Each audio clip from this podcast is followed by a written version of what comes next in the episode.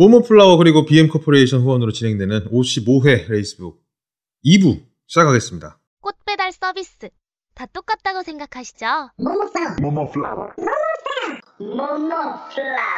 리본만 바꿔서 시들시들해진 화환. 정말 짜증나셨을 겁니다. 그리고 남성분들은 상황마다 어떤 꽃을 보내야 할지 사실 잘 모를 거라 생각하는데요. 모모 플라워 이제 저희 모모플라워에서 365일 전국 배송을 시작합니다. 꽃이 필요하실 때 최고의 플로리스트가 가장 적절한 꽃을 추천해 드리고 있습니다. 모모 플라워 이름이 잘 기억 안 나시면 레이스북 꽃집, 싱크로집 꽃집을 검색하셔서 모모 플라워를 찾아주세요. 가장 빠르고 가장 정확하게 배달해 드립니다.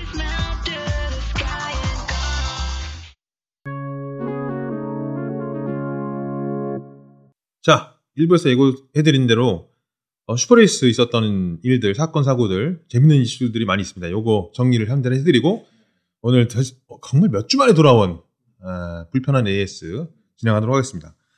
자 오늘 어, 일단 잘 아는 것부터 짚고 넘어가죠. 오늘 아반떼컵 어땠습니까? 아반떼컵은 어 재미가 있었어요. 더블 라운드였고. 어허. 네, 근데 이제 좀 그 선수들 간에 약간 좀 과열 영상, 과열 현상이 좀 있다. 좀 그 이제 게스트 드라이버였던 그 현재복 선수가 오자마자 좋은 성적이 나왔어요. 오 중위권- 그럴 리가 없었는데 잘 네. 됐네. 상위권에 계속 있으면서 이야기하시는 게 그분이 그렇게 얘기하셨대요. 조금 푸싱에 대해서 좀 쉽게 생각하는 경향이 있는 것 같다. 얘기했는데 저도 이제 좀 음, 예선을 좀 못해서 중위권에서 출발했는데 저도 뭐 푸싱 많이 한 본 장본인이긴 하지만 다른 선수들도 좀 쉽게 생각하는 바가 좀 있었고 그리고 이제 일요일 경기에서는 그 선수 두 분이 좀 심각하게 서로 감정적인 어떤 푸싱과 이런 걸로 인해서 좀, 어, 그거를 이제 무전하면서 이 팀들도 같은 공간에 있었는지 그쪽에서도 좀 언쟁이 좀 있었고 그래서 좀, 좀 그런 쪽으로 좀 과, 과열됐다 이렇게 좀 판단이 들고요. 그래서 그런 거에 대해서 좀, 음, 필요한 게 그 심사에서 조금 이거를 핸들링을 좀 해주고 컨트롤 좀 해줘야 되거든요. 사실 이 pushing이 어 정말 어쩔 수 없어서 살짝 건드리거나 아니면 뭐 어떤 그 조- 운전의 실수나 조작에 의해서 뭐 과한 pushing이 되더라도 그건 이제 알잖아요, 사실. 근데 이제 그런 게 좀 없어요. 음. 토요일 경기에서도 범퍼가 뭐 다 뜯겨져 나가고 좀 말하자면 네. 과열이 되면 네. 심사에서는 조금 워워워 해줄 필요가 네, 있는데 그렇죠. 전혀 그런 역할을 못했다 네, 심사는 앞, 앞 에하고 뒷범퍼가 없어지거나 파손이 너무 심해서 다음 경기 참가할 수 없으니까 뭐 특정 공업사에 가서 수리를 해야 되는 차가 토요일 날 경기에만 8대가 있었거든요. 어. 근데 이제 그때 페널티 받은 거는 그딱그 추성택 선수 혼자. 근데 그분은 웃기는 게 푸싱이나 이런 게 전혀 아니고 그리드 정렬 불량으로 그거를 아. 도중에 이제 페널티가 경기 중에 나왔는데 미이행하신 거죠. 그래서 아. 이제 페널티를 나중에 받으신 건데 그거 말고 푸싱에 대해서는 뭐 대부분 혐의 없음으로 나오고 이런 상황인 거 봐서는 조금 관리가 필요하다. 좀 더 그거에 대해서 타이트하게 좀 해야 된다. 음. 그런 그런 얘기가 좀 있죠. 네. 그러면 아반떼컵은 뭐 그냥 사실 그 부분 외에는 다 그냥 재밌었다. 아 음. 근데 한 궁금한 건이 네. reverse grid 음. 어땠었던 것 같습니까? reverse grid가 생각보다는 그렇게 혼전이거나 뭐 아주 안 비켜주고 막 이렇게 그거가 그렇게 재밌지 않았어요. 이미 올라갈 선수 다 그냥 편하게 쉽게 올라갔고요. 어느 정도 좀 자기보다 이제 그 reverse grid의 뒤에 grid에 섰던 차량들이 사실상 lap time이 잘 나오니까 그게 순위 바꾸는 그거를 순위 바꾸는 무리하게 막, 막 막아내고 그러지 않았어요. 그냥 좀 편하게 네. 비켜주는 느낌. 아니, 그러면은- 예전에 했던 것들이잖아 네. 토요일 날 어, 원인트 때 1등을 했던 박동섭 선수가 네. 일요일 날 트위트 때 10등으로 2등, 2등으로 마무리 졌죠. 10등으로 출발해서. 그러니까 그럼 8대 추월한 거예요? 상위권을? 네. 야, 뭐 어떻게 된 거예요, 이거? 좀 압도적으로 차- 좀잘 타는 거지 뭐 네. 압도적으로 좀 잘 타는 거죠. 음. 그랬어요. 당분간은 박동섭의 판이다. 그렇죠. 최강빈, 박동섭. 그 두 사람이 거의 이제 그 둘의 싸움인 것처럼 되고 있어요. 사실상. 음. 3등 하는 선수들은 좀 많이 아, 바뀌고 추세고. 작년에 저기 올해 선수상을 탄 우리 네. 이 선생님이 저는 못뭐 들어가고 그 운전을 못 하고 있습니다 지금 굉장히 그래서 저는 중위권에 계속 있는데 자체 웨이트를 너무 싣고 계신 거 아닌가? 아, 그런 것도 좀 있고요. 좀 그런 거 있잖아요. 의욕은 넘쳐가지고 세팅은 막 바꾸고 하는데 정작 연습하고 집중해야 되고 데이터 분석해야 되는 거는 등한시하고 있으니까 좀 당연한 결과이지 않나. 준비는 반성하고 열심히 있어요. 네. 준비는 열심히 해서 막상 경기 당 일날 가서 어. 놓으시는 거네. 그쵸. 근데 연습 주행이나 뭐 warm-up이나 이럴 때는 뭐 상위권에 있어요, 제가. 근데 이제 예선이나 또 결승에서 좀 안 좋은 성적을 계속 내고 있는 거 봐서는 문제가 있는 거죠. 아니, 또- 아니에요. 아, 그거 잘하는 거야. 즐, 즐기는 레이스. 네, 즐기고만. 어, 왔어요. 네, 어, 네. 즐기는 레이스 좋지. 또 뭐. 이렇게 또 중위권에서 차 걸레대고 이러면 또 스트레스죠. 네. 스트레스 어떻게 해야 될지 모르겠습니다. 박동수 선수는 참 그 대기만성이 아, 그렇죠. 아닌가. 레이스 맞아요. 오래 하셨는데 음, 이제 와서 2018, 2017년서부터 갑자기 이제 큰 빛을 보는 뭐 그런 음. 느낌이 아닌가. 바로 옆에 앉아 계시는 이진욱 선수는 네. 어, 초반에 반짝했다가 음, 어, 지금 말년에 음. 어, 중위권으로. 초반에 반짝을 못 했는데. 네. 어. 반짝도 아니었어. 아니, 근데 좀 아쉬운 건, 이, 지금 잘 나가는 선수들이 쇼맨십이 좀 있었어야 한다. 아, 경기 그렇죠. 잘 살릴 수 있었을 것 네, 같은데. 그래서 사실 그 경기 내용으로에 대한 쇼맨십은 뭐 또 제가 또 어, 카- 주- 중계 카메라 절반을 또 제가 그러니까요. 했습니다. 네. 그, 차 그런. 게 있어야 되는데. 네.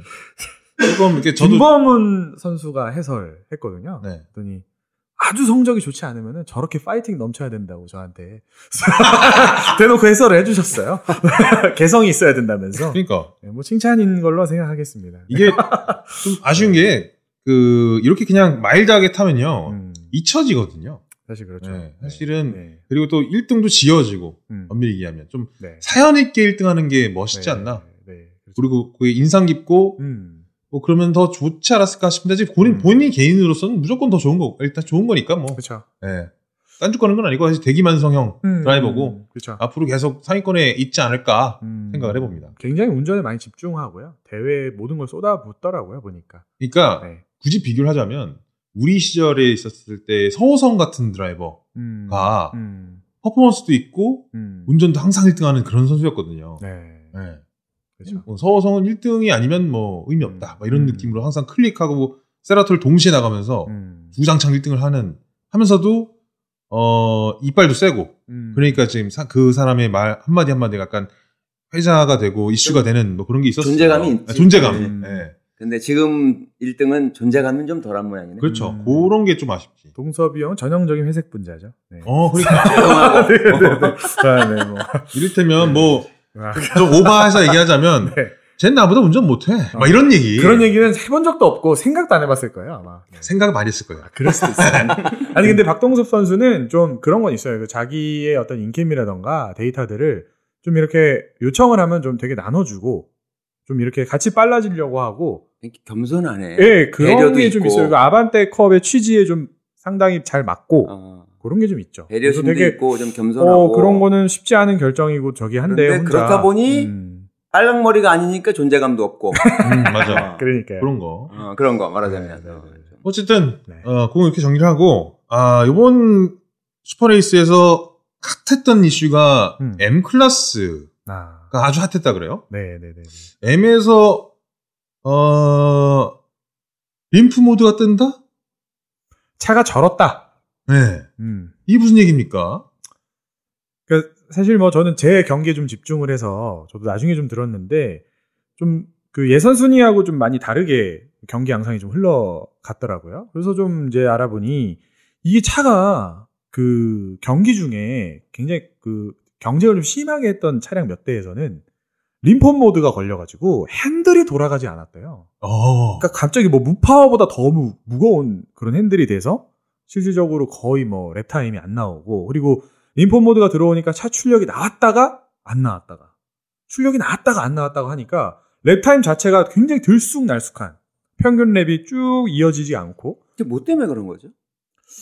지금 뭐 아직장 그게 원인이 나온 건 아니지만 원인이 나온 건 아니지만 어찌됐건 그런 문제가 생겼다는 것이 이 BMW M 클래스를 슈퍼레이스에서 진행하는 이유가 이게 바로 BMW의 M이다. 이 순정의 M4가 아주 간단한 튜닝만 하고서 one-make 레이스, 스프린트 레이스를 할 수 있다. 이게 이제 취지였는데 음. 그 취지에 전혀 맞지 않는 차가 되어버렸어요 오늘 경기에서. 아반떼컵 따위도 limp mode는 들어오지 않습니다. 그렇죠, 그렇죠. 네. 네. 물론 뭐 한두 대에서 문제가 있었는데 이제 초기형에서 있어가지고 문제를 해결했죠. 그래서 지금 이제 BMW M이 굉장히 좀 이렇게 좀 잘못된 그런 어, 좀 난감한 상황이 취지에 맞지 않는 네, 근데 그런 차가 됐어요. 원래 슈퍼레이스에서 BMW M 클래스를 갖다 집어넣은 게 TCR 대응용 아니었었어요? 그렇죠. 그게 그렇게 TCR, 알려져 있죠. 어, TCR 땜빵용 아니었나? 그거? 두 가지 이유가 있는데 네. 첫 번째는 영종도 BMW 서킷이 이제 어떤 계약 만료, 어, 독소 조항 뭐 뭐, 이런 뭐, 것들 뭐. 때문에 없어진다, 없어지는 절차에 수준을 밟는다라고 음. 해서 우리가 저번에 이제 벤츠 AMG 서킷으로 된 용인 스피디웨이가 그런 이유가 아니었나라고 뭐 우리가 추정했던 얘기를 했었잖아요. 그래서 그런 것들이 명분이 되어 음. CJ 슈퍼레이스에 들어왔는데 사실 더 큰 명분은 어, TCR 차량을 살 수 있는 사람들이 BMW M을 사게 해서 원메이크를 펼친다. 음. 약간 이런 느낌의 얘기도 있습니다. TCR을 CJ가 못하게 되면서 TCR을 방해하기 위한 뭐 그렇게 아, 마, 음, 네. 소설을 쓸 수 있는 거죠. 어. 그렇죠. 음. 그랬는데 거꾸로 다 뺏기게 생겼네. 어, 일단 여론 자체가 M 클래스는 올해까지다. 에, 이거 내년까지 못 나가겠다. 이런 여론이 되게 팽배하다고 합니다.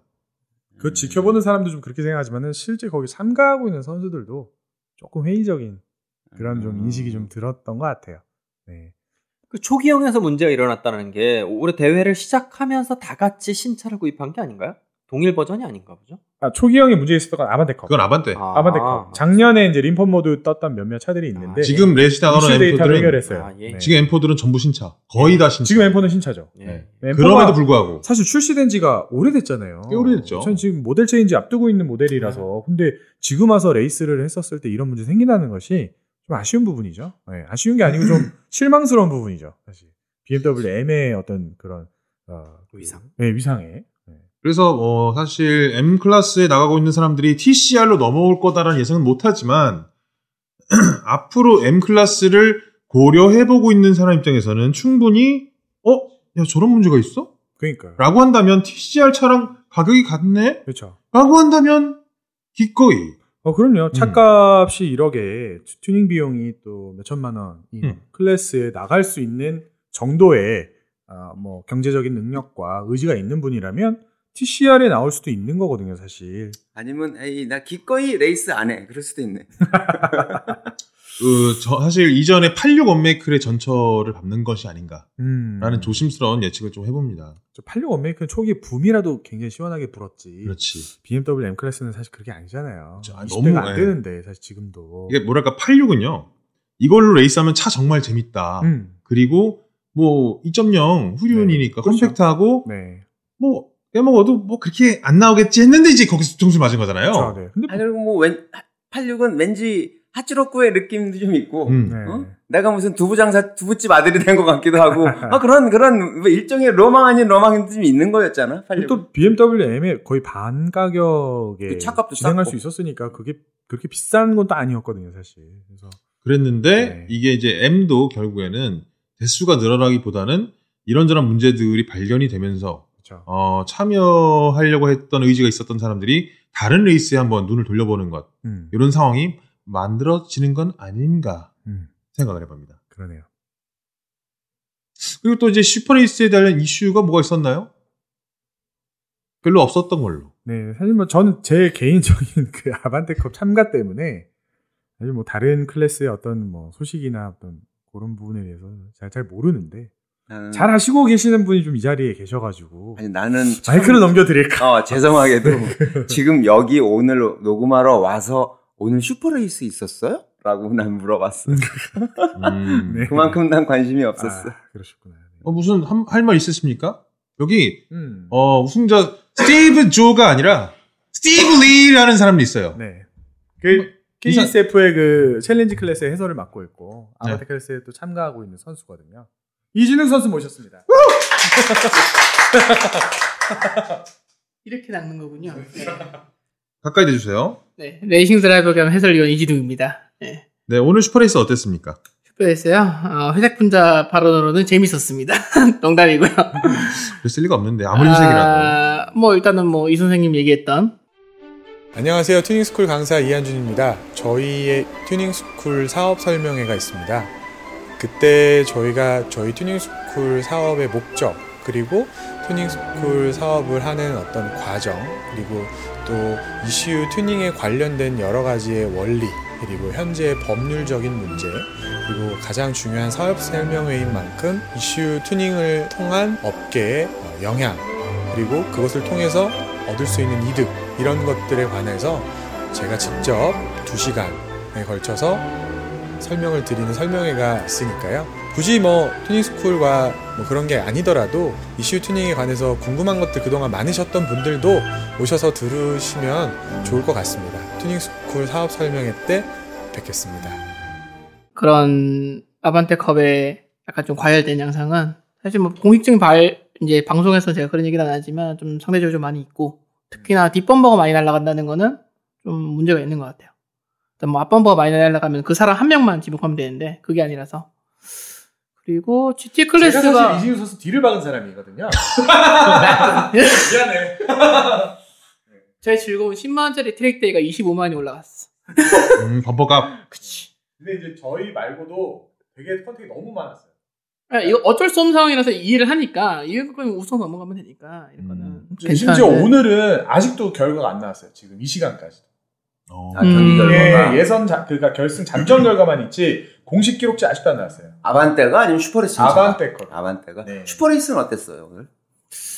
일단은 어, M은 그렇게 M 네. 됐고 네. 네, GT 클래스는 사실 좀 재미났던 게 피트 쪽에 있는 팀 그 두 분이 선두권 달리는 두 분이 계시거든요. 뭐 정용 사장님이랑 그다음에 남기문 어, 선수님이 어, 네. 계신데 예, 두 분이 되게 피트 스타트를 한 걸로 제가 전달을 받았었고 그리고 나서 되게 선두권까지 올라가려고 하다가 갑자기 또 뒤로 빠졌어요. 어, 그저 페이스북에서 본 것 같아요. 네, 그래서 그게 왜 그럴까 왜 그럴까 고민하다가 사실 저는 뭐 해설을 하다 보니 그냥 보고 분석한 결과는 아무래도 weight를 좀 줄이기 위한 하나의 작전이 아닐까 싶기도 하고 되게 좀 아, 그것도 나, 나름 괜찮은 퍼포먼스를 보여줬거든요. 화면은 다 잡혔어요. 두 분이. 음. 화면은 다 차이를 하고 포인트 뭐 이렇게 weight 들어내고 뭐 이런 부분에서는 괜- 작전이 괜찮았었고 사실 스토카 쪽은 선두는 재미가 없었는데 예, 중반에 있는 뭐 정현일 선수라든지 뭐 오일기 선수하고 뭐 배틀을 한다든지 그다음에 뭐 그 김희수 선수하고 그다음에 그 예전에 그 레싱 했던 그 사부님이라고 하셨던 그 아, 김병석. 네, 김, 그분하고 이름이 개명했죠. 김태훈? 네, 김재훈 선수 아, 그 선수 배틀이라든지 이 군소에 했던 배틀들이 굉장히 재밌었던 김태훈 선수 어떻게 됐습니까? 나 그거 궁금하네. 아 제가 순위는 확인을 못했어요. 별로죠? 약간 중, 중하위권이죠? 아니 올라가고 있어요 지금 현재 상황은 제가 아, 올해를 쭉 지켜본 결과는 계속 올라가고 있어요 한 단계씩 이 양반 나이가 50이 넘었어. 예전에는 나이 많아요. 우리로 치면 컷오프 뭐 상태였는데 지금 컷오프를 통과해서 결승으로 나갈 수 있는 상태 뭐 이렇게 계속 올라가고 있는 상태 음. 근데 이렇게만 들어도 슈퍼레이스 재미가 없네요. 재미없네. 내가 말을 재미없이 해서 그래 아니요, 아니요, 아니요. 아니요. 그런 게 아니라, 어, 별로 이렇게 알고 싶지가 않아요. 아, 나 여기 와서 알았다니까 오늘 슈퍼레이스 한 걸. 네. 근데 사실상 어, 관중의 어떤 동원이나 이런 거 부대 행사 같은 경우에는 이 무더운 폭염에도 생각보다 많은 관중들이 와서 조금 놀랬어요 사실은 음. 용인이니까 아, 용인이니까 근데 음. 또 뭐 푸드 트럭이라던가 이벤트 행사장들의 부스는 꽉꽉 채워져 있었고 물론 더위를 피할 곳이 없어서 너무 힘들어하는 관중들이 많았지만 그럼에도 불구하고 사람들은 많이 왔다. 그래서 아 역시 용인의 힘인가 이런 생각이 좀 많이 들긴 했고요. 네, 근데 음. 경기 내용에 그래서 저는 이제 항상 얘기하고 싶은 게 이 관중들이 경기에 몰입하지는 못해요. 전혀. 관중으로 온 이 사람들이랑 대화를 해보면 경기에 누가 나가고 저게 왜 저렇게 되고 이런 거 경기를 보는 사람들은 오히려 별로 없어요. 그럼 뭐 보러 와? 그냥 용인에 왔다가 저기서 뭐 하길래 온 사람들 수준이 정말 더 많고 아니면 그냥 진짜 그냥 지인 가족 어, 지인들이 와서 그 즐기는 수준인 것으로 그 관중들 햇빛 가릴 때 있었어요. 오늘 햇빛 가릴 때가 있기는 텐데. 있었는데 그것들을 가려도 뭐 37도 그 지열이 엄청 올라오니까 그치. 너무 힘들었죠 사실. 예. 오늘 선수들, 뭐 드라이버들, 관중들, 뭐, 뭐 오피셜, 네. 뭐 메케닉 다 힘들었겠네. 거의 뭐 다 녹아내렸다. 이렇게. 봐야 될 다, 것 같아요. 다 흘렀겠네 다들. 네, 네, 아유, 네. 그쵸. 더운데. 알겠습니다. 이렇게 정리를 하고요. 어, 이제부터 정 PD의 불편한 AS를 진행하도록 하겠습니다. 네. 이 강의는 제가 보증합니다. 김양호 후원사 유치의 정석이라는 강의를 하게 되었는데요. 어떠한 인맥이나 연출 없이 후원금 유치에서 연 1억에 가까운 소득을 올린 프로레이서 김양호 선수의 모든 노하우가 동영상 강의로 출시되었습니다. 분명히 제 강의에서 제가 강조하고 싶었던 발상의 전환만 받아가시면은 레이스 후원에서도 그렇고 다른 곳에서도 되게 많이 응용을 하실 수 있지 않을까 동영상뿐만 아니라 실제 사용된 후원 제안서와 후원 계약서도 받아보실 수 있으며 기타 자세한 사항은 검색창에 김양호의 후원사 유치의 정석을 검색하세요. 모두가 다 후원사를 많이 얻어서 행복하게 레이스하는 그날까지 감사합니다. 자, 오늘은 어떤 것을 한번 수정 첨삭을 해볼까요? 어, 제가 웬만하면 이제 AS보다는 그 밀려있는 본편이 많아서 AS를 안 하려고 하는데, 지난주 방송을 들어보니까 또, 참을 수가 없다. 예, 뭐 제 입장에, 제 입장에서는 또 나름 일부 코드 숨을 칠 수 있는 뭐 그런 주제들이 있지 않겠습니까? 늘 그렇듯이 이제 팩트 방, 팩트 체크나 뭐 반박을 하려고 하는 건 아니고, 제 일부 큰 주제들을 제 개인적인 시각에서 다른 해석을 좀 해볼까 합니다. 그, 지난 시간에 결국 모터 스포츠와 풀뿌리 교육에 대한 이야기였었잖아요. 네. 그, 뭐, 스즈카 서킷의 SRS부터 시작해서, 이 중에 스즈카 서킷 주행 해보신 분 계신가요? 없습니다. 저밖에 없는 것 같네요. 뭐야? 이렇게, 이렇게 자랑, 자랑질을 하는 거야? 어떤 그, 그 SRS 출신들 중에 그, 지난번 시간에 뭐, 이- 저거, 이대유지라던가 사토타쿠마라던가 뭐 얘기를 해줬는데, 그 선수들 중에 잘 된 선수가 있나요? 아, 그러니까 물론 그, 음, 기본적으로. 음. 지금 이대유지 잘 된 거 아니야? 이대유지 아니죠. 그래도 F1 코핏 안자라도 봤잖아. 아니죠, 아니죠. 그러니까, 말씀드린 축구로 예를 들자면, 프리미어 리그 진출까지는 했는데, 거기서 뭔가 이 결과를 남기지는 못하고, 바로 자국 내 리그보다 낮은 리그, 뭐, 방- K리그, 방출됐지. K리그 같이. 뭐, 그런 아. 쪽으로 이젠, 아, 물론 사토 타쿠마도 대단한 선수고, 뭐, 인디 오백도 뭐 우승도 하고, 뭐, 이데이지도 그렇긴 한데, 이제 그들이, 저는 개인적으로는 그들이 이제 거기서 더 크게 펼치지 못한 거는 금수저가 아니었기 때문이라고 생각은 해요. 어. 그러니까 금수저가 아니었으니까 그 커리큘럼을 탄 거고 저렴한. 근데 그 저거 이제 이 개개인 선수들뿐만이 아니고 메이커 입장에서도 뭐 이제 뭐 토요타가 뭐 어떻게 레이스를 엄청 투자하고 그런 얘기가 나왔었지만 결국 그렇게 해서 혼다 같은 경우에 그렇게 실적을 레이스에 많이 남겼음에도 불구하고 여전히 서양에서는 그 뭐 할머니가 장 보러 갈 때 타는 차, 뭐 여기에는 할머니가 타도 어, 잘 굴러가는 차라는 좋은 의미도 내포는 되어 있지만 그런 이, 그 이미지를 벗어나지 못했고 토요타 같은 경우에도 그렇게 어마음 정말 천문학적인 돈을 갖다가 몇십 년간 쏟아 부었음에도 불구하고 뭐 가시적인 결과를 남기지 못했죠. 순전히 유럽에 차를 팔기 위해서 토요타 같은 경우에는 레이스를 시작한 건데요. 그 그런데 이제 와서 뭐 형기가 모터스포츠에 투자를 해라 형기 보고 음 약간 그 부분이 저는 좀 의문이었는데 일단 그 풀뿌리 교육 얘기부터 해보자면 그 모터 스포츠가 됐든 축구든 야구든 골프든 뭐 육상이든 빙상이든 일본이나 미국을 우리나라가 절대 따라갈 수 없죠. 지금 뭐 그런 인프라를 갖다가 구축하기가 어려운데 그걸 갖다 따라가고 있는 게 전 중국이라고 봐요. 축구 같은 경우에 그 지금 중국이 엄청난 규모로 투자를 하고 있지 않습니까? 다방면으로. 그런데- 시진핑이 축구 좋아한대. 아, 그래요? 음. 큰 목적을 두고서 투자를 하고 있는데 제가 묻고 싶은 거는 그러면 1, 20년 뒤에 중국 축구 선수들이 유럽 리그를 뭔가 장악할 것 같냐라는 거죠. 이제 어림없다고 보는 건데 저는 그래서 이 일본이 모터 스포츠에 투자를 해온 방식이 방식을 이제 회의를 느끼는 거예요.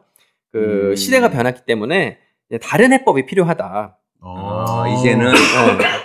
그러니까 예를 들자면 뭐 축구 계속 예를 들어보자면은 그 90년대로 거슬러 올라가서 그 일본이 2002년 월드컵을 목적을 두고 철저히 계획하에 다각도로 그 준비를 했단 말이죠. 지금이 중국이 축구에 투자를 하는 것처럼. 그런데 그때는 사실 한국은 축구에 투자한 게 전무하다시피 했어요, 상대적으로. 근데 우리나라에서 개최했다라는 프리미엄, 아, 프리미엄 때문에 어, 그, 그, 운 근데 좋게. 그런데 그런데 그런데 이제 준이 삼촌이 준이 삼촌이 그 월드컵을 일본에서 뺏어왔잖아요. 네. 그 일본 애들 입장에서는 10여 년간 그렇게 준비를 해갖고 축소소 뭐 남중 꼬링이 된 거죠. 그 저는 거기서 이제 토요타하고 현대 같은 느낌을 많이 봤는데 투자를 이미 많이 해놨던 일본과 뭐 우리나라 입장이 꼭 뭐 스포츠뿐만이 아니더라도 문화 콘텐츠도 마찬가지라는 생각이 들어요. 뭐 요즘 뭐 빌보드 차트에 한류 K-팝이 뭐 이 결과를 잘 내고 있잖아요. 근데 방탄소년단. 네, 방탄이든 뭐 싸이든 음. 그 JYP든 SM이든 그 이전에 그 일본이 이미 수없이 미국 시장 문을 많이 두들겼어요. 그 JYP가 TV에 나와서 인터뷰하는 거 보니까 그 미국 에이전시를 찾아가서 매일같이 찾아가서 뭐 CD 뿌리고 커피 나눠주고 뭐 하루 종일 죽치고 있다 뭐 이런 인터뷰하는 거를 예전에 본 적이 있는데 이미 일본이 그 몇십 년 전에 다 했던 거거든요. 음. 근데 똑같은 방법으로 하니까 이제는 안 되고 어, 다른 방법으로 사이나 방탄, 방탄소년단은 이제 취할 수 있었다는 거죠. 그 그러니까 그렇다고 뭐 무조건 뭐 스페셜한 다른 방법을 취하자라는 얘기를 하고 싶은 건 아니고요. 그러니까 그 한국 교육이 그 오바마가 막 이렇게 홍보할 정도로 이제는 세계적이 되었잖아요. 근데 그 한국의 주입식 그 학력 지상주의 교육의 원조는 그 또한 일본이거든요. 일본이죠. 예. 맞아. 근데 일본이 이제 한 30여 년 전에 그 주입식 교육으로 천편일률적인 인재를 뽑는 거에 문제가 있다라고 판단을 해서 그 유토리 교육이라는 시스템, 유명한 시스템이 있어요. 그 시스템을 도입을 했어요. 근데 한 20년 도입하다 실패한 거를 인정하고 그만뒀는데, 그러니까 그 교육이 뭐냐면은 그 좀 이제 천편일률적인 자- 각자의 개성을 살려서 그냥 사고력이나 표현력을 갖다가 이제 좀 키워줘서 각자의 재능을 좀 살려주자. 지금 그러니까 좀- 우리나라의 창의력 교육 예, 어쩌고 이거네. 그러니까 그 얘기를 하려고 하는 거예요. 어. 그러니까 우리가 그 저거 뭐냐 어 인터넷에 많이 뜨잖아요. 그 막 초등학생이 주간식 답 좀 유머 있게 쓴 거. 뭐 음, 우리 음, 응응방에도 뭐 아. 유튜브 뭐 답을 쓰고 그러니까 뭐 사람들이 다들 그러면 댓글이든 뭐 사람들 우리나라 사람들 반응이 어 얘 답이 기가 막히다. 이게 왜 틀렸냐. 이런 애를 키워줘야 된다. 뭐 그러지 않습니까? 그러니까 그 일본에서 그렇게 1 더하기 1은 2다 라고 교육을 했던 걸 그러지 않고 1 더하기 1은 뭐 3일 수도 있고 4일 수도 있고 근데 너는 왜 3이라고 생각하니? 어, 어, 뭐 어쩌저쩌 얘기를 하면은 어, 너는 굉장히 특별하구나. 어, 스페셜한 아이구나. 이런 얘기를 이제 하는 교육이 기- 그 유토리 교육의 근간이란 말이죠. 어, 근데 그 결과적으로 실패를 해서 철회를 했어요? 그렇죠. 왜 실패를 했냐면 음. 이 친구들이 그런 교육을 쭉 받고 학교를 졸업해서 이제 사업 일꾼으로 이제 뛰어들면은 그 영업직이 됐든 뭐 생산직이 됐든 뭐가 됐든 다 일을 잘할 수는 없잖아요. 잘하는 친구도 있고 뭐 평타 치는 친구도 있고 못하는 친구도 있는데 그렇지. 어, 나는 분명히 특별한 아이라고 평생 들어왔는데 쟤는 10개 파는데 왜 난 5개밖에 못 파지? 아. 그런 자, 자괴감에 빠지게 되는 거죠. 아 스스로. 네. 그러면서 제가 또 그만큼 이제 주입식 교육을 덜 했기 때문에 제가 요즘 그 20대 일본 친구들을 만날 기회가 종종 있는데 정말 멍청해요. 그 요즘 회사에 저희 회, 아니, 우리나라 회사에 들어오는 신입 사원들이 20대들 보면은 굉장히 똘똘하거든요. 장난 아니죠. 어, 장난이 그렇죠. 아니죠. 근데 일본 친구들이 옛날에 안 그랬거든요. 옛날 정말 그 일본 사람들이 한국인 입장에서 봤을 때는 정말 어, 굉장히 박학다식하다. 뭐 여러 그 이유는 여러 가지가 있지만 그런 거를 겪었던 거에 비하면 요즘 막 정말 너무 무식하더라고요. 그 일본 친구들이. 그런 교육의 피해를 뭐 제가 주장하는 바가 아니고 그 이미 일본 사회 기본적 베이직적으로 다 깔려 있는 마인드예요. 생각이에요. 근데 그 그러다 보니까 이제 일본은 미래가 없어요. 뭐 사실 일본 자동차 내국 시장 내수 시장도 토요타를 제외하고는 이미 뭐 다들 내수 시장 포기한 지 오래됐고 모든 지표가 그 일본은 쇠락의 길을 가리키고 있잖아요. 그렇죠. 완전한 경기 침체. 네, 그래서 끝. 뭐 예, 아베도 지랄을 하는 거고 그런데 저는 그 그래서 아. 그러다 일본인 일본이 시장 경제에서 중국에 먹힌다면 사실 그 다음 타자는 우리나라거든요. 그러니까 그- 중국이 일본을 먹고 그 다음에 이제 짜투리를 먹는 형식이 될 거니까. 그렇죠. 거죠. 계속 현대를 생각하시면서 들어보시면 될 것 같은데 그 이미 벌써 상당 부분 많이 먹혔고 예를 들자면 뭐 천하를 호령하던 일본의 백색 가전 뭐 뭐 여성을 뭐 해방시키고 저쪽 뭐 그런 그런 거다 중국이 이미 다 먹었고 원래는 음. 한국이 먹었다가 그게 일- 중국으로 그렇죠. 넘어가고 있잖아요. 네. 거의 예, 샤프니 도시반이. 네, 다 중국 기업에 다 먹혔죠. 그리고 뭐 이 작가님이 좋아하는 일본 애니메이션, 재패니메이션 같은 경우도 사실 다 지금은 중국 자본으로 다 돌아가고 있거든요. 맞아 그렇다 그러더라고요. 아, 씨, 그것까지 몰랐네. 어, 그렇다 그러더라고. 그리고 뭐 삼성폰도 뭐 중국에서 이미 1% 이하로 뭐 떨어졌다 뭐 이러잖아요. 삼성폰 점유율은 중국에서 0이죠. 네. 네. 그래서 그런데 그런 상황에서 뭐 현, 현대版용수는 재주가 있는가? 그런데 이제 저는 여기서 이제 제가 개인적으로 굉장히 무섭다라고 느끼는 게 일본이 무섭다라고 느끼는 게 이번 월드컵 같은 경우에요. 그러니까 월드컵 이번에 일본 대표팀이 굉장히 좀 얍삽하게 플레이를 했죠. 굉장히 약속하겠죠. 네. 근데 이게 그러니까 우리가 레이스북이니까 정비로 예를 들자면 다들 잘 아시겠지만 우리나라 정비 같은 경우에 그냥 뭐 적정 토르크가 어디 있습니까? 그냥 임팩으로 그냥 때려 박잖아요. 네. 근데 일본은 여전히 그 그런 에어 공구를 그 터부시아하고 다 수공구를 쓰고 굉장히 정비를 좀 그 우리나라에 비해서 상당히 정밀하게 한단 말이죠.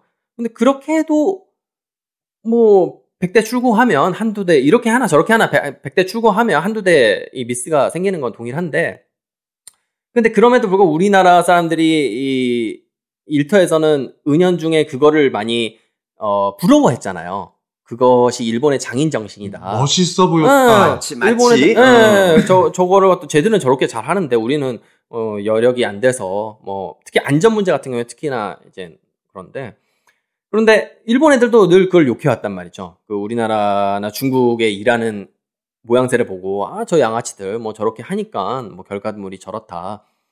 뭐 그런 그 어, 그런데 그 그러니까 효율을 따지다 보니까 우리나라나 중국은 지금 그렇게 되고 있는 건데 그 일본이 지금은 이제 그 프라이드를 이제 버리기 시작했다라는 느낌을 많이 받는 거예요. 어. 그러니까 그 저거 뭐냐 이번에 르망 24시 같은 경우에도 르망 24시가 그 토요타가 1등 할 뻔했죠. 1등을 했죠. 작년에 1등 할 뻔했고 올해 1등을 올해 했어요. 아, 그래요? 네. 오, 그래? 올해 제가 그 아, 1등 할 뻔한 게 작년이었어요, 벌써? 네. 김정일 이야기를 할 때만 해도 1등을 1등을 한 게 마츠다밖에 없었는데 그새 1등을 했어요. 40년 동안. 근데 이, 이 1등을 한 방법이 정말 40년 동안 얼마나 천문학적인 돈을 부었겠죠. 르망 24시 40년 만에. 40년 만에 40년 정도 됐어요. 근데 정말 운도 안 따라준 것도 있지만 어쨌든 결과를 못 내니까 이번에 드라이버가 알론소하고 그 F, 현역 F1 선수들이 가장 운전 잘한다는 알론소를 안 치고 자기네 그 F1 선수 두 명을 안 치고 뭐 이런 식으로 아 누가 뭐 알론소 운전 뭐 잘하는 거 못해서 안 쓰는 거 아니잖아요. 근데 그렇죠. 그러니까 어쨌든 결과를 뽑기 위해서 이 효율을 위해서 그러니까 추- 일본 축구 같은 경우에도 사실 8강이 됐든 뭐 4강이 됐든 간에 올라가기 위해서 수단과 방법을 안 가린 거잖아요. 예, 그런 점이 좀 무섭다라고 느껴지는 거예요. 그렇게 되면은 그 걔네들이 potential을 갖고 있었던 애들이 예를 들어 현대에서 미, 미국에서 현대가 이제 덤핑을 많이 하지 않습니까? 근데 똑같이 동일하게 토요타가 뭐 프라이드를 내세우지 않고 자기네도 10만 킬로 warranty 뭐 10년 warranty를 때려버리면 이게 경쟁이 되겠는가? 음.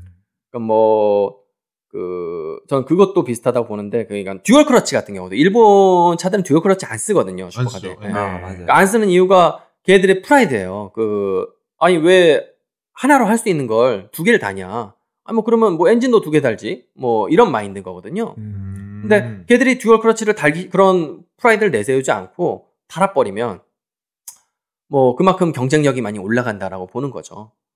그러니까 이 해석을 이렇게 하면 되는 거죠. 그러니까 원래 아까 그 토요타가 르망 24시를 우승하는 과정 속에서도 원래 일본의 그런 타성이었으면 자국 브랜드, 자국 차, 뭐 자국 선수 이렇게 고집을 부렸어야 되는데 네. 그렇죠. 결과를 위해서 드디어 손절매를 하고 그렇죠. 그래 알론소는 확실하니까 음. 데리고 와 꽂아. 음. 그래서 1등을 시키고 네, 그리고 이제. 산업으로 이어서 생각을 해보면 현대가 자꾸 저렇게 상인 정신으로 가득 차서 어, 음. 좋다는 거 다 끼워놓고 옵션질 하고 그다음에 더 dual clutch 있다니까 듀얼 치즈 받고 이렇게 그쵸. 하는데 일본은 지금까지 그렇게 안 해왔으니까 음. 이제 사실 하면 그만인 거잖아. 그죠. 뭐 이렇게 음. 옵션이 하나 있다. 이렇게 근, 데 그런 음. 변화가의 조짐이 보이니까 무섭다고 하는 거잖아.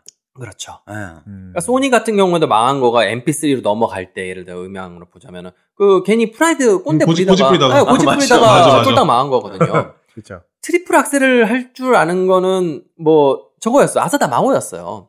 김연아는 트리플 악셀에 연연하지 않았잖아요. 아사다 마오가 트리플 악셀에 연연하지 않았다면 어땠을까 싶은 생각도 들어요. 음. 네, 그런 아, 다 그렇게 비유를 하자면 음. 네, 비유를 해보자면. 근데 이젠 그 이제 뭐를 위한 모터 스포츠냐?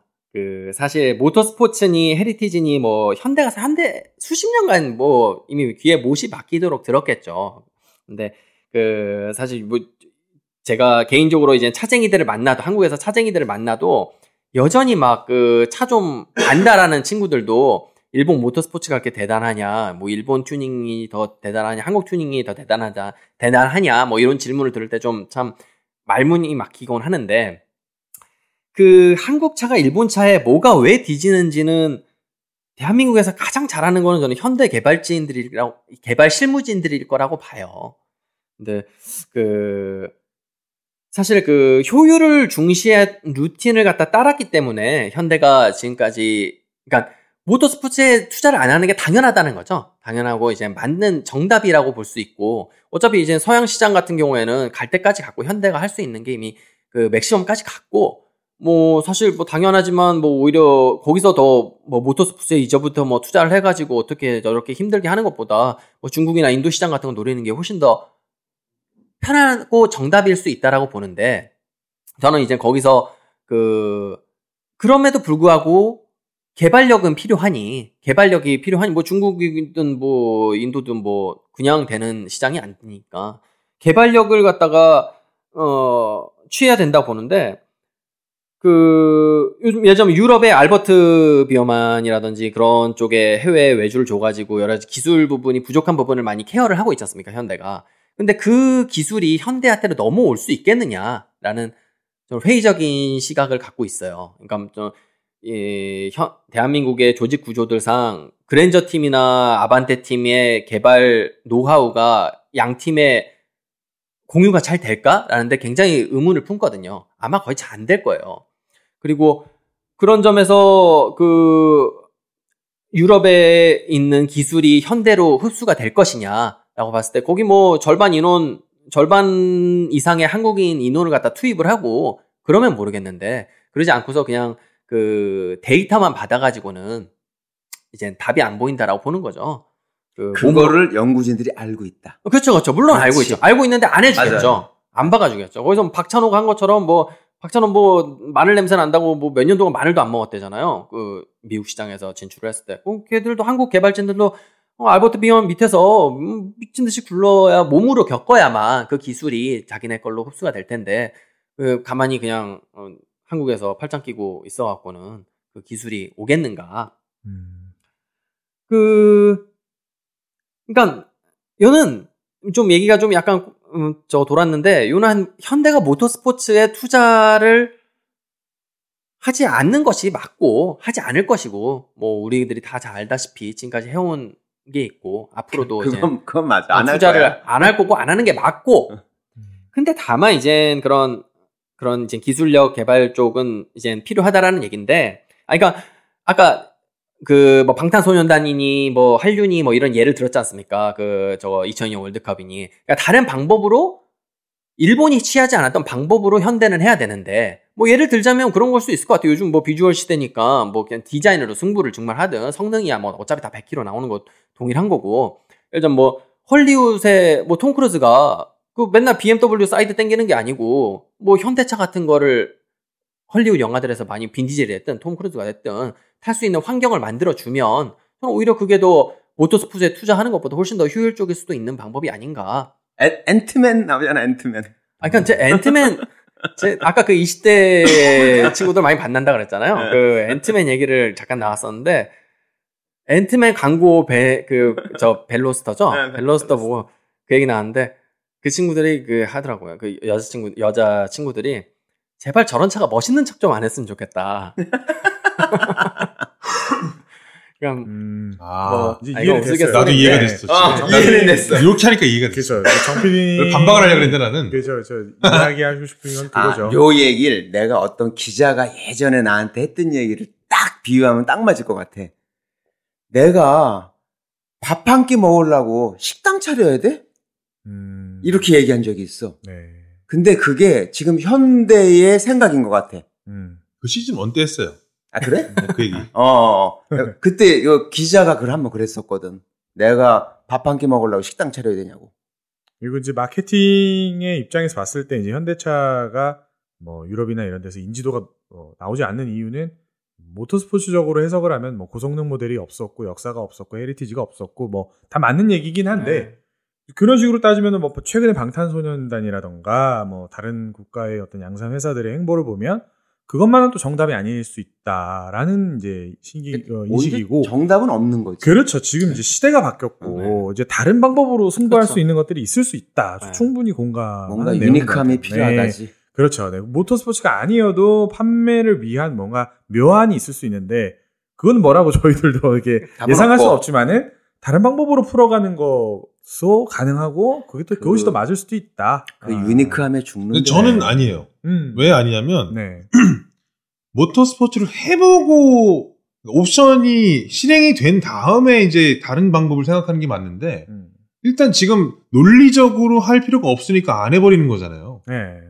거기서 저는 일단 새로운 창의적인 뭔가 나올 수 없는 전제가 깔려버린다고 생각을 해요. 음. 경험이 어, 없으니까. 경험 그럼- 자체가 없잖아요, 지금 사실. 음. 그, 그 경험치가 없으니까. 네. 어, 뭐 그렇게 생각하면 그러니까 그럴 예를 수도 들면 있어. 맞아. 시도를 어느 정도 해서 프로젝트성이라도 막말로 뭐 송도에서 100억 쓰고 경기를 네. 했던 것처럼 그거를 최소한 CJ처럼 10년 사이클을 돌린 다음에 그 다음 판단을 했으면 좋겠다. 아. 인데 꼴랑 3년 그것도 1년에 한번 해놓고서 대단한 거한 것처럼. 뭐 대단한 거 하지 말고 이렇게 알- 갖다 붙어 해버리니까 음. 그리고 다 해보니까 별거 없어. 라고 그렇지. 얘기하는. 예. 어. 별로 안 해봤어요 근데 생각할 때 그런- 정작 제대로 해본 것도 없고. 아무것도 없고 음. 그렇게 생각 얘기하면 또 그 말이 맞는 것도 그러니까 같고. 논리 사실 모터스포츠가 됐든 뭐가 됐든 어떤 다른 모든 사업이 있을 때는 예를 들면 광고가 필요해 그러면 그냥 연예인 불러다가 불렀으면 돼요. 그게 제일 합리적이에요. 엄리, 그렇죠. 맞아. 다 이미 유명하고 많은 사람들이 저 사람 정말로 제네시스를 많이 팔게 하고 싶어. 유재석을 부르는 게 제일 나아. 네. 가장 깔끔한 사람이 가장 정직한 사람으로 알려져 있는 사람이 그렇죠. 제네시스 탄데 그럼 끝이지 뭐 사실. 그렇죠. 예. 그래서 그 유재석한테 도저히 거부할 수 없는 돈을 지불하는 거야. 음. 300억 이래 버려. 음. 1년에 저기 뭐야 KSF 하는데 투자한 돈이 100억이라잖아요. 음. 100억을 줘 그냥. 그렇죠. 그차 태워. 그래서 그럼 하지- 어, 광고 계속 나와. 네, 합리적 방법은 이미 나와 있어요. 음. 하지만 그 방법이 아까 전에 얘기했던 도요타의 그런 어, 숨겨져 있는 히든 카드 같은 걸로 가지고 있다라고 한다면 정말 안 되면 진짜 유재석을 태운다. 음. 점유율이 한 60% 이하로 너- 내려가고 그러면 그때 진짜 극약 처방으로 유재석이한테 한 진짜 100억을 때려붓고 음. 뭐 이런 식으로 갈 수도 있는 거고 그게 아니고서 지금 썩음썩음하게 좀 작은 돈이라도 다양하게 어 그 one plus one 젠쿱 body 말고 음. 제가 볼 땐 그 송도를 실었던 새에 KSF 예산 정도로만 해도 음. 충분히 이 업계에 있는 사람들 다 먹여 살리고도 남아요 돈이. 아, 진짜 철철 남아. 솔직히 내가 볼 때. 네. 그래서 저도 뭐 모터스포츠를 하지 말자 안 하, 하지 말아라 뭐 이 얘기는 아니고 그러니까 뭐 아까 얘기한 톰 크루즈가 그렇게 영화에 현대차를 타고 나오려면 그만한 뭔가 이미지를 쌓아야 그렇지. 되고 예. 그거에 무엇보다 적합한 것이 모터스포츠고 근데 말씀하신 대로 저는 그냥 그런 우려가 들어요 그 하여튼 토요타 40년 걸렸는데 어, 현대가 이제 뭐 하여튼 뭐 오래 걸릴 거 아닙니까? 근데 그게 빠르냐 중국한테 먹히는 게 빠르냐 중국의 자동차 회사에 뭐 그걸 봤을 때는 저는 사실 1, 20, 1 20년이 한계가 아닐까 그렇게 보거든요. 그건 굉장히 동의 안 할 수가 없는 상황이에요. 중국이 경기 침체의 트리거가 될 거거든요, 사실. 그러니까 지금은 중국 상태 별로 안 좋아요. 저기 2015년, 2016년 사이에 통계 조작 때문에 아. 네, 중국이 다 뻥이다. 음. 그리고 지금 중국 내부에서 겪는 문제는 위패. 아. 돈이 다 가짜예요, 어. 실제로. 그래서 거지들도 기부금을 현찰로 안 받습니다. 음. 자기 목에 걸고 있는 바코드로 네. 나에게 기부하고 싶으면 여기다가 당신이 쓰고 있는 스마트폰에 그 QR 코드를 스캔해 주세요. 그러면 음. 이제 위챗에서 기부하는 그런 식이에요, 다. 그게 건너뛴 거예요. 그러니까 그렇지. 뭐냐면은 맞아 맞아. 그 얘기를 하려고. 어, 그러니까 뭐 사실 뭐 인도 같은 경우에 그 인프라가 안 깔려 기본 인프라가 굉장히 하- 상하수도 뭐 전기 굉장히 안 깔려 있는데 그러니까 인도나 북한 같은데 지금 그 건너뛰고 그 태양광 패널 같은 걸 한다고 하지 않습니까? 북한이 그렇대요. 어. 태양광이래 다. 그러니까 전기가 피, 라- 라인이 필요 없대. 사실 한 20년 전에 그 광 케이블 인터넷 광선이 들어왔을 때 우리나라가 일본보다 그때 막 뉴스에 많이 나왔어요. 대한민국이 광 그 저 통신 속도가 뭐 세계 뭐몇 등이고 뭐 그때 어, 일본을 뛰어넘은 이유는 일본은 이미 아날로그 전선을 너무 잘 깔아놓은 거예요. 얼마 전에 며칠 전에 땅바닥에 열심히 깔았어요. 전 전봇대 다 없애고 전부 다 없애고 땅, 땅 속에 다 깔아놨는데 갑자기 광 케이블이 나와버리니까 그거에 바로 대처하기가 좀 힘들었던 거죠. 그렇지. 그 개념을 제가 그, 이거 되게 생- 생코드가 맞는데 이게 아프리카 같은 저 제3세계 있잖아요. 거기 개발이 되기 시작한 이제 이제 이제 2018년에 개발되기 시작한 거기는 신용카드, credit card라는 개념이 없어요. 거기는 눈 이제 개발이 딱 시작됐습니다 했더니 전화기도 없던 세대에서 갑자기 스마트폰부터 시작을 해버리니까 이게 하나가 있으면 신용카드고 뭐고 다 되는 상황으로 시작을 하는 거냐. 그러니까 걔네들은 POS기가 없는 거예요, 애초에. 그러니까 저는 아. 현대가 그것처럼 토요타를 너- 건너뛰었으면 좋겠다. 그렇지. 아. 그 얘기를 하고 싶은 거예요. 결론은 그거네. 오케이. 알아들었어요. 정확히 알아들었어요. 그럼에도 불구하고 이제 모터스포츠 저희 입장에서는 모터스포츠에 누군가 투, 투자를 하는 게 맞고 투자를 해줬으면 좋겠는데 저는 현대는 현실적으로 저는 뭐 어, 바라보지 기대도 안 하고 다만 그그 밑에 그 자동차 제작 브랜드가 아니고 그 하위에 그러니까 정확히 얘기해서 타이어나 오일 이런 회사는 또 다를 수 있다라고 저는 보거든요. 그러니까 뭐 타이어에서는 우리나라 지금 뭐 1, 2위가 지금 너무 저 삐리리 하니까 뭐 건너뛴다 치더라도 오일 회사들 쟁쟁한 뭐 LG, SK 있지 않습니까? 뭐 맨날 광고 잘 하잖아요. 뭐, 뭐 이상한 폐차장에서 차 가져와서 뭐 차를 뭐 살렸다는 둥, 뭐, 그 뭐, 뭐, 뭐, 무슨 유죠? 무슨, 하여튼 뭐 1등급, 네. 그, 뭐, 무, 시, 시- 무슨 유? 베이스 기업. 어, 베이스 기후가 자기네가 이제 얼, 어, 어, 뭐 엄청나다 많이 홍보를 하잖아요. 근데, 그, 그런 거죠. 그러니까, 아, 그렇게 오일이 잘 났으면, 대단하면, 그 르망 24시에 그 천마력대 엔진 24시간 동안 만 RPM 돌릴 자신 있느냐. 그 얘기를 저는 묻고 싶어요. 그렇게 뛰어나면은, 아, 옛날 엔진처럼 요즘 엔진은 그렇게 뭐, 이, 저거, 정밀도가 떨어지는 것도 아닌데, 훨씬 옛날에 비하면 훨씬 더 허들이 쉬울 수 있잖아요. 근데, 안 된다고 보거든요. 뭐 어떻게 돌리겠어요. 그거를 시도하려고 하는 브레이커들이 하고 있는 게 전기차인데 그래서 현대차는 지금 수소차 밀고 있는 이유가 다른 사람들이 아직 유행을 만들어 놓지 못한 것을 그 패러다임 시프팅을 먼저 한, 한 단계 더 먼저 해서 건너뛰려고. 네, 건너뛰려고 시도하는 게 사실 맞아요. 그, 아, 그런 LG도. LG 화학도 그, 엔진 오일보다는 배터리, 음. 배터리 쪽에 많이 저걸 하고 있죠. 근데, 배터리. 안 되지. 예, 토요타가 뭐 얼마 전에 뉴스로 때렸거든요. 뭐 그 자기네가 뭐 지금 기존 자동차 배터리에 뭐, 뭐, 뭐 몇십 뭐세 배인가 뭐 성능이 세고 뭐 어쩌고 저쩌고 발표를 해둔 게 있어. 이저 저거 광을 판 게 있어요. 아직 그거를 3년 뒤에 출시하겠다라고 얘기를 한 건 있는데 그게 지금 LG에서 얼마나 따라 잡을 수 있을지는 모르겠는데 요는 저는 이제 그래서 엔진오일 회사 같은 것들이 가- 같은 회사들이 어차피 대기업들이고 그런 기업들이 우리나라에도 좀 모터 스포츠에 투자를 해줬으면 좋겠다. 하고 있지 않나? 아. SK나 이런 데가? 아 하고 그렇게 있다라고 하긴 현대보다는 네. 그쪽이 좀 더 이렇게 뭔가 좀 이 분발을 해줬으면 좋겠다. 음. 그 얘기를 좀 하고 싶었던 거죠. 그러니까 현대를 통해서 모터스포츠에 투자를 기대하는 것이 아니라 그 이 모터스포츠라는 개념이 필요할 수 있는 게 굳이 자동차만이 아니다라는 것을 역설하는 모터스포츠의 거잖아요. 그 개념이 필요한 모든 다른 메이커 지금 CJ가 모터스포츠에 투자하듯이 음. 어, 이런 식으로 다른 관련 브랜드든 뭐 아니면 관련이 없는 브랜드든 우리도 현대를 포기할 때가 되지 않았나. 근데 아, CJ는 좀 너무 너무 아닌 것 같아요. 설탕하고는 아시죠? 상관이 없어요. SK하고 LG 좋잖아요. 그렇죠. 네. SK하고 LG 좋잖아요. SK, LG, 삼성은 좋은데 그렇죠. 설탕은 조금 네. 아니 뭐 대한통운 정도면은 뭐 카이싱처럼 빠르게 배송한다. 그렇죠. 아 너무 그것도 네. 이게 갖다 붙이기다.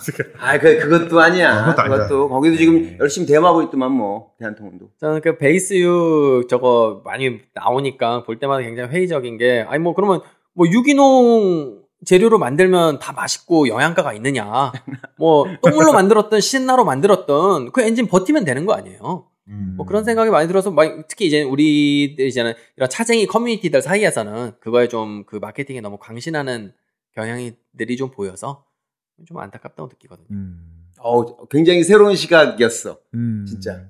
어. 근데 이건 어떻게 대안이 안 나오네. 사실 대안이 나오진 않죠. 대안 없어. 답이, 결론은 없어. 답은 없어. 보통은 이런 얘기를 또 들으면 빠릿빠릿하게 뭔가 생각을 해내고 이거 어떤가 하고 이제 막 이렇게 결론을 지어야 되는데 그렇죠.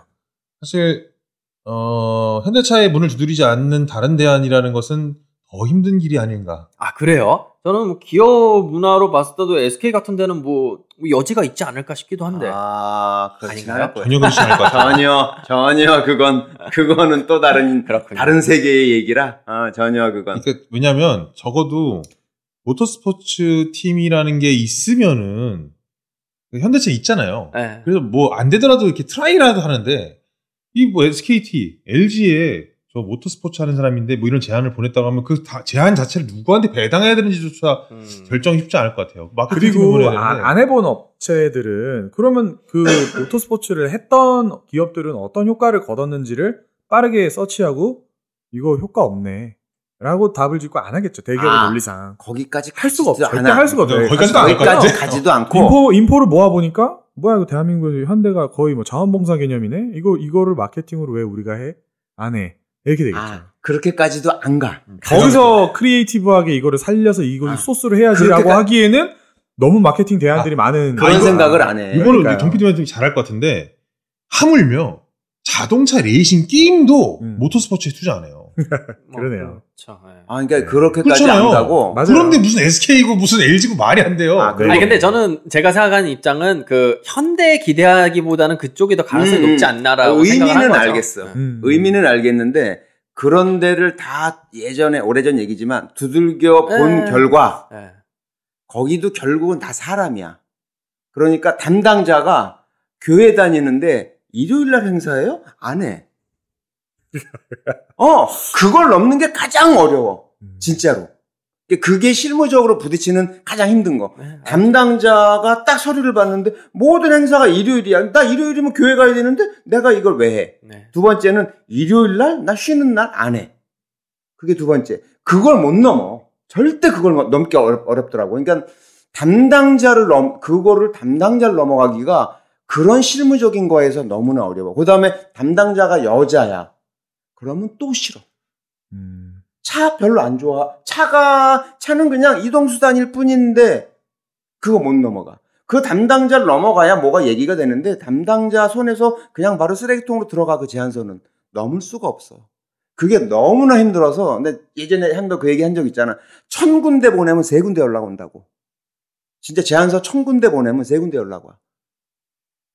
그 정도로 힘, 넘, 담당자를 넘기가 힘들고 담당자를 넘어서지 않고서는 얘기할 방법이 없어, 여기다가. 그렇지 않으면 꼭대기에 높은 사람을 알아서 내리 눌러야 되는데 요즘은 그거 안 되고. 그랬다 큰일 나고. 음. 어. 그러니까 안 되는 거야. 그러니까 LG고 SK고 다 좋은데 담당자가 교회 다니면 안 돼. 위에서 깔아 그래야겠죠. 어, 위에서 눌러야 되는데 요즘은 위에서 내리 누르면 담당자들이 팀장이나 이사가 내리 누르면 누르면 아 그럼 이거 이사님이 책임지시는 거죠? 이렇게 나와. 음, 그렇게 나와요. 그렇게 나와. 아니 근데 어차피 그 정의선 부회장을 찾는 것도 결국 아 그렇지. 그런, 것처럼 그럼 오너를 찾아야 돼. 네, 그, 그 거기까지 얘기하는 아 오너까지 가야 되는데 아 그냥 현대로 밀자 우리. 아 그래요? 봐봐. 그냥 현대로 미는 게 쉽지. 아, 이거 아, 오너까지 가서 저쪽 SK의 누구야? 그, 저, 최태원. 최태원 회장을 찾아가서 SK 오일 가지고 모터스포츠 합시다라는 얘기를 하자고? 아, 그러니까 이런 거예요. 근데 내가 최태원 회장을 알면 나 그 얘기 안 해. 거기다가 딴 내 비즈니스 얘기. 일단 이런 거죠. 우리가 최태원 회장과 레이스북 티, 레이스북 최태원 회장에게 듣게 하는 것보다 정의선한테 듣게 하는 게 훨씬 더 빨라요. 아그 확률적으로. 그게 빠르기도 하고 내가 개인적으로 라인을 알아서 최태원 회장까지 알면 난 그 최태원 회장한테 개인적으로 모터스포츠 하라고 얘기 안 해. 내가 할 다른 비즈니스 얘기를 하지. 네. 이게 굉장히 어려워. 네. 알겠는데 무슨 얘기인지 아 정말 저도 알죠. 아니 말씀하시는 것도 알고요. 안 되더라고. 네. 화물면 뭐까지 안 되냐면 이 제안서에 레이싱걸 사진이 들어가 있잖아. 담당자가 여자면 바로 쓰레기통으로 들어가. 나 그거 봤어 진짜. 네. 어.